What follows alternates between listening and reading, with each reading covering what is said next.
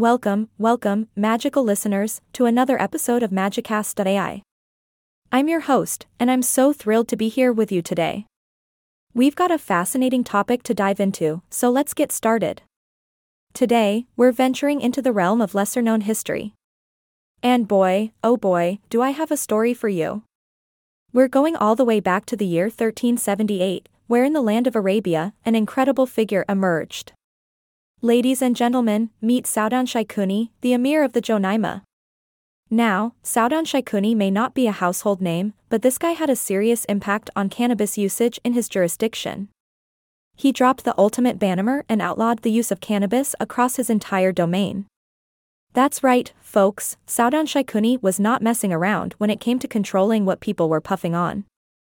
Now, I can almost hear you thinking, why on earth would he do that, host? Well, my friends, there could be many reasons. Maybe Soudoun Sheikouni was worried about the potential effects of cannabis on his people. Or maybe he just didn't like the smell of smoke lingering around his palace. Who knows? The mind of an emir is a mysterious place indeed. Now, let's fast forward a bit to the 21st century, where the world seems to have a love-hate relationship with our green friend, cannabis. But before we jump into the timeline of global law changes, can I just say, isn't it fascinating how cannabis has played a role in so many different cultures throughout history? It's like a worldwide game of pass the peace pipe. All right, I'll stop with the jokes. Let's dive right into that timeline, my magical friends. In 1830, the Municipal Council of Rio de Janeiro in Brazil decided to crack down on cannabis and prohibited its entry into the city. They even punished its use by any slave. Talk about a harsh stance on cannabis, right? Now, hold on tight, because in 1922, South Africa took the stage and banned cannabis nationwide. They said, no, not today, Mary Jane. We don't want any of your leafy shenanigans around here. But wait, there's more. In 1928, the United Kingdom joined the Let's Ban Cannabis Club, adding it as an addendum to the Dangerous Drugs Act of 1920. You know, because the world clearly didn't have enough dangerous drugs already. Alright, my magical friends, hold on to your hats because I'm about to hit you with some mind-blowing factoids. Brace yourselves. Did you know that in 1975, Comoros Ali Soilih actually legalized cannabis in a bid to gain the support of the youth? Yes, you heard that right, my friends.